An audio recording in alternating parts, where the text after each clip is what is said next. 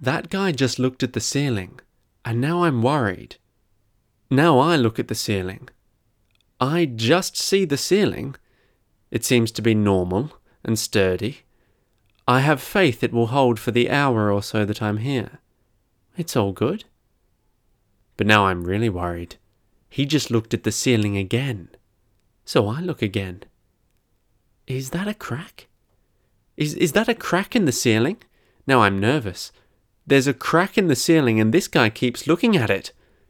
This guy must be an engineer. He knows what's up and what's not staying up. He saw the crack. He knows that the ceiling is about to cave in on us all. But it can't, I look up. Surely not. Now the guy is really close. He comes and sits next to me.